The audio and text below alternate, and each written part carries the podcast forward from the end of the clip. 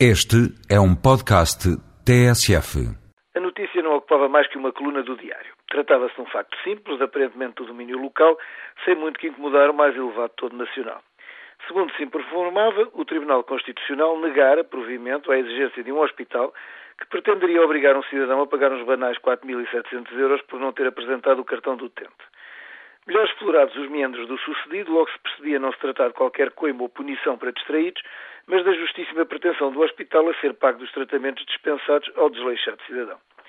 Segundo explicava o pressuroso Conselho de Administração do EPE em causa, caso o cidadão não revelasse devidamente o tal mágico número e respectivas letrinhas, o Estado não pagaria a despesa, ficando esta por conta do hospital.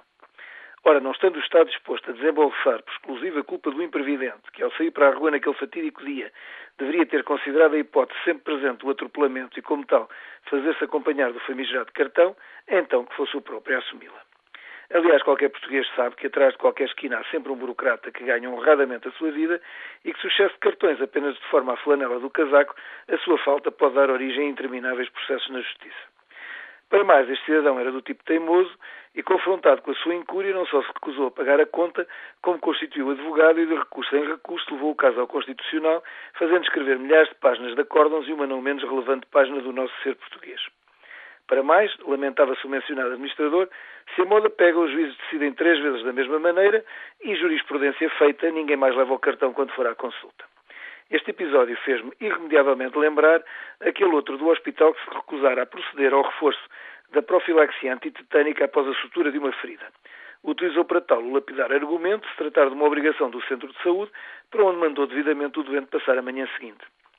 Para quem ainda se lembra da rábula da Emília Patroa e da Emília Costureira, estes casos não levantam qualquer estranheza.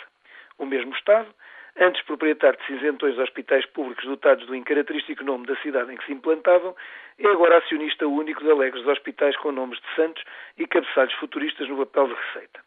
Com esta modernaça reforma, os mesmos edifícios, com as mesmas precárias condições, com os mesmos funcionários, passaram a ser dotados de administradores devidamente motorizados, alguns deles pagos com vencimento dos privados de proveniência. Em termos de tratamento de doentes, a evolução é possível e disso pouco se fala, porque quem não sabe, pouco arrisca dizer. Em contrapartida, na chamada área da gestão, é vê-los a inventar, numa sempre presente tentativa de aumentar os rendimentos e alijar custos. O problema é que as transferências de pagador fazem-se de unidade para unidade do mesmíssimo acionista Estado.